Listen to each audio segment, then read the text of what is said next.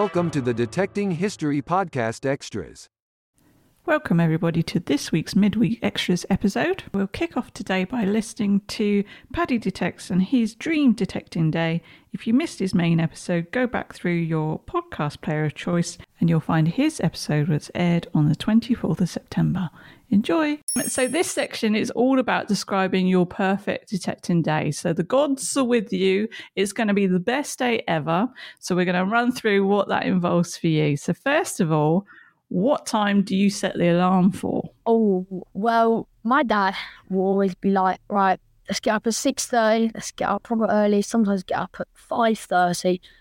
But I think Oof. I'd like to start probably wake up about seven thirty to eight o'clock. Nice, relaxed start, and then have a good breakfast. Nice. Breakfast is key. That's my next question. How did you know? What does that breakfast involve?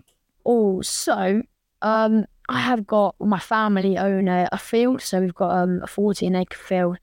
And believe it or not, we have 900 chickens. Whoa! Yeah. Nine hundred. Yeah, and you can I've got three. You're putting me to shame. you can imagine 900 chickens, you get a lot of eggs. So yes. always start off breakfast with eggs, probably nice scrambled eggs. Scrambled eggs, always the way to go. Top choice. Lovely. And I like um, avocado on toast as well. So I think avocado on Mm. toast with scrambled eggs, a little bit chili, salt and pepper on the top. Mm. Perfect. Wow. You're a bit of a gourmet chef on the side, Paddy. That sounds amazing. I'm coming around yours for breakfast one day soon. Right.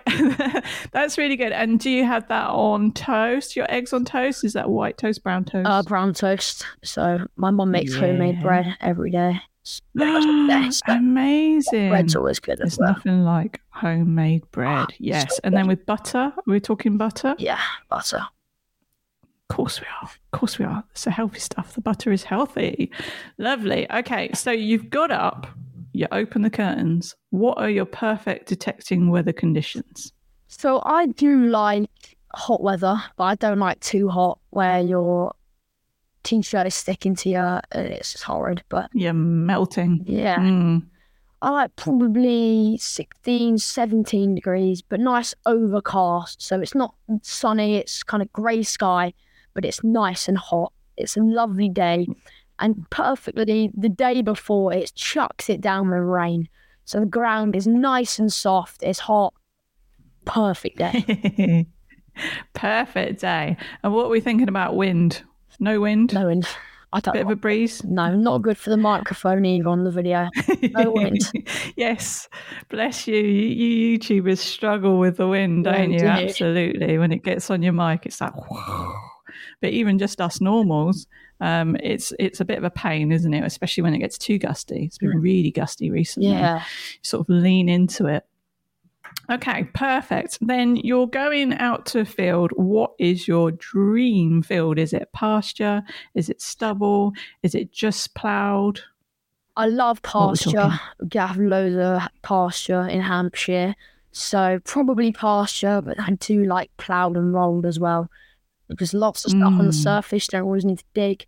But I would say pasture, nice snooker table kind of grass length pasture. Oh, Perfect. yes. Perfect. And then because your dream field is pasture, I always ask, how do you dig your plug? So you're a three sided plug person or a big round plug or a four sided? What do you do? Probably four, four, maybe five sided plug. I like to have a nice big plug because it gives me a lot of Mm. room. And so I don't Yeah. whatever I'm digging. I have spaded a couple of things before. Nothing too special though, Yeah. just old coins, but I don't want a spade hammered coin. I've yet to have that happen to me and touch wood, it never will. Touch wood. I like that. Yeah. Yeah, that's a good point. Nobody's mentioned that before. We've talked about plugs and how many sides and whether it's three or four or whatever, but no one's mentioned the size. And you do have to like pinpoint in with your detector where you think it is. So with the we've got the same coil, so as we know, we sort of pinpoint back, and then when we lose the signal, we know it's in front of the coil there. But yeah, you want to make sure you don't dig it humongous, too big, because that's just not on. Yeah. But yeah, good size. So you know you're just going to do that one hole. You're not going to spade it like you say, and then hopefully it'll be in the in the um, clod of the main plug of that you've just dug out not on the sides. That's a good tip. I like that, Paddy. Well done. Do you prefer to go just out solo with you and your dad, or do you prefer to go on the big digs? What's your sort of dream day preference? Um, I do like group digs because I like the social aspect of it. I love talking to people and kind of seeing what they found. But then I do Yeah. like just going out with my dad and I because I don't know if it's just me, but I feel like when you go on a group dig, you don't really you don't want to feel like this, but you almost feel like it's a race, it's a competition because the field's almost open to everyone, and usually you've only got one day on this field. So you really want Yeah. to rush, and you're always checking your phone on Facebook, see if something's come up somewhere. You're going to rush over there. But I love Yeah. personal commissions because you can just take your time, and nine times of the time, you know that you've got it for quite a while, and you just don't need to rush. Just chill out and go where you want, explore different areas, just have a good time. Yeah, yeah, yeah. It's funny sometimes on the group digs, isn't it? When you have your little talk and all the rest of it, and then the person says, "Right, off you pop," then, and then some people literally running, aren't they? And they're super speedy Yeah, doing their always happens detecting. where something good gets found. Ten minutes later, they'll be the whole group will be there. Everyone will be swarming around. Yes, That's right. Yes, exactly. you might want to like keep it keep it quiet, and then just phone the the dig organizer and be like, "I just found this." Not shout about it too high. okay, and um, the perfect duration of your dig. How long do you like to go out, and so you're not too tired? What's your perfect duration? It depends really. If I'm finding lots of stuff and having a good day, I'll happily stay out for the whole day. But if I'm not really Yeah. finding too much, then probably say I start at maybe nine o'clock. I'll probably go till two, three. But if I'm finding lots, and my dad and I are allowed, we'll probably stay out till maybe five, six o'clock if if we're allowed. Nice. Well, as this is your dream day, of course you're finding lots and lots of good ones. So you're out all day, Paddy. You're out all day. Um, and what is an, a happy haul for you? What do you think when you go out um, with your dad and you know you get that feeling of satisfaction? You're like, yeah, I'm happy Yeah. with today. What is a what items would be in that happy haul? I mean, always a hammered, usually, I think, for every detectorist. When you get hammered, you think, Oh, well, I've, I've found something good. I can almost relax today. But a hammered, Yeah. a nice artifact as well, whether it's a strap end, a nice decorative buckle, or a crotal bell, a nice artifact, mm. a hammered coin, maybe a nice Roman coin if you're lucky, and then just a few, even if they're toasted coins, a few toasted coins, buttons, musket balls, just a nice haul. Lots of sometimes maybe quantity over quality, but then you have a couple items that are very nice. Mm, yeah, you can get some real nice buttons as well, can't Yeah, you you? And can. you've got the gilding on the back, and you can see the words, and you think, "Oh, I'll get home and clean that up and research Yeah, that and see where that exactly came from." Yeah, I'm with you there, absolutely. No, that's good. And then, so you've had this perfect detecting day. You've got there for about nine, got up at seven thirty, had an amazing breakfast. It's best day ever. You're on pasture. You've had your happy haul. You've gone home five o'clock, of course, because you're finding so much stuff. Um, what's your home routine? Do you get home and collapse in a heap, or do you get straight to cleaning up the finds? I kind of do collapse in a heap, I'll be honest. But I mean, if I've had a really good day, or sometimes I'll just clean up the best find. Like if I get a nice hammered coin, I'll just immediately clean it up, a little bit of water and a cotton bud. But I mean, usually I'll probably clean it up the day after. Um, but if I get something really fresh, I'll definitely clean up. I usually clean up in the field.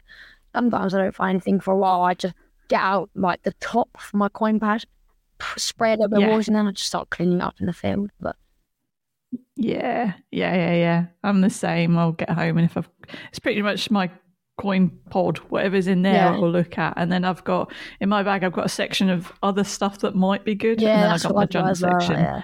Yeah, so I'll, I'll be like, oh, I'll do that tomorrow. I'm tired, and you just need like an hour, don't you, to chill out because your back's like, oh, you know, you've done a hard day's digging. Fantastic. And then finally, but ha- perhaps, Paddy, most importantly, what are your preferred digging snacks? Ooh. All right. So, for my drink, I just like maybe a Coke, Diet Coke, or Yeah. a Pepsi, Cherry Max. Mhm. They're really good. But for a Yeah. snack, a midday kind of snack, I love. Um, I can't remember which chain do it, but there's a really nice. I think it's Sainsbury's. They do a lovely um chocolate shortbread. So it's like a f- four or five pack, and it's a nice Mhm. big shortbread, and it's got chocolate tips in it. And my dad always Nice. gets cookies, and hopefully Yeah. whenever I get out, and then he's like, "Do you want a cookie?" I'm hoping that it's the shortbread one, and usually it is because he like, yeah, they are amazing, great snacks. Brilliant. I'll be looking out for those in Sainsbury's then next time I'm in. I'll be like, Paddy recommends these chocolate chip shortbreads. Where are they? Excellent. And and do you tend to like have a sort of half time lunch break or do you sort of have regular sort of 10 minute breaks? Um, I so usually in the morning we bring out the cookies and then have lunch around 12, 1 o'clock, and then I think probably good for the rest of the afternoon. That's usually how we plan it out. yeah. You're on the home straight then, aren't you? You want to keep going until it's time to go yeah, home. exactly. Brilliant. Well, Paddy, thank you so much for sharing with us what your perfect detecting day is. I think we're all in agreement. That sounds fantastic. yeah. So let's hope that's what you get on your next uh, digging occasion, Let's whenever hope so. that That is. would be very nice. Brilliant. Well, thank you ever so much, Paddy. It's been an absolute thanks for having pleasure getting to know you and getting to know your perfect detecting day. And hopefully, I'll speak to you again soon. yes, hundred percent. See All you right. soon. Take care. Bye. Extras Part 2. Right, everybody. So, in part two, we're going to go into a bit more detail about the item that Paddy placed on the ultimate bucket lister list, and that was a full ringing crotal bell. So, the word crotal comes from the Greek word crotalon, meaning castanet or rattle. First produced in the early Middle Ages, they were originally made in two separate halves, where the metal pea was placed inside before it was soldered together, until around 1400s when they were cast in a single piece with the pea inside. Crotal bells were often placed on horse-drawn carriages to warn others that they were approaching, as well as animals, so that the uh, the people could find their animals. We find so many bits of crotal bells on the field, so the dream is to find a complete one with a bell and be the first to hear it ring again after hundreds of years. Some of the later crotal bells have wonderful decorations. A good way to date the crotal bell is either by matching the decoration to another found on the Portable Antiquities Scheme website or by the loop at the top of the bell. I recommend heading to another website, and this is Colchester Treasure Hunting website at colchestertreasurehunting.co.uk and searching under bells. It's a really top site in general to help you uh, with all your finds, and you will see there that there are many examples of designs and loops, and that will help you age and ID your crotal bell. I myself have been lucky enough to find one complete ringing crotal bell, so just for you, here it is. Lovely. Detecting History A to Z. Right, excitingly, we're going to have a new section as part of the midweek extras. I'm going to start doing a detecting history A to Z. So each week I'll work my way through the alphabet and mention a few things that would be A or B or C.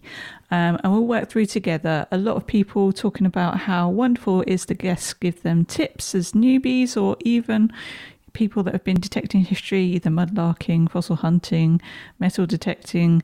Um, they really enjoy the stories and tips, all that jazz. So I'm going to do that each week. And this week we're starting with the letter A. A is for Okay, first of all, A is for ArchiUK. So if you go to www.archiuk.com, so I'll spell that A R C H I UK.com, you'll find a site with loads and loads of bits and pieces for you to search. So you can find UK archaeological sites, there's LIDAR, there's old maps. You can just put in the postcode and find bits and pieces.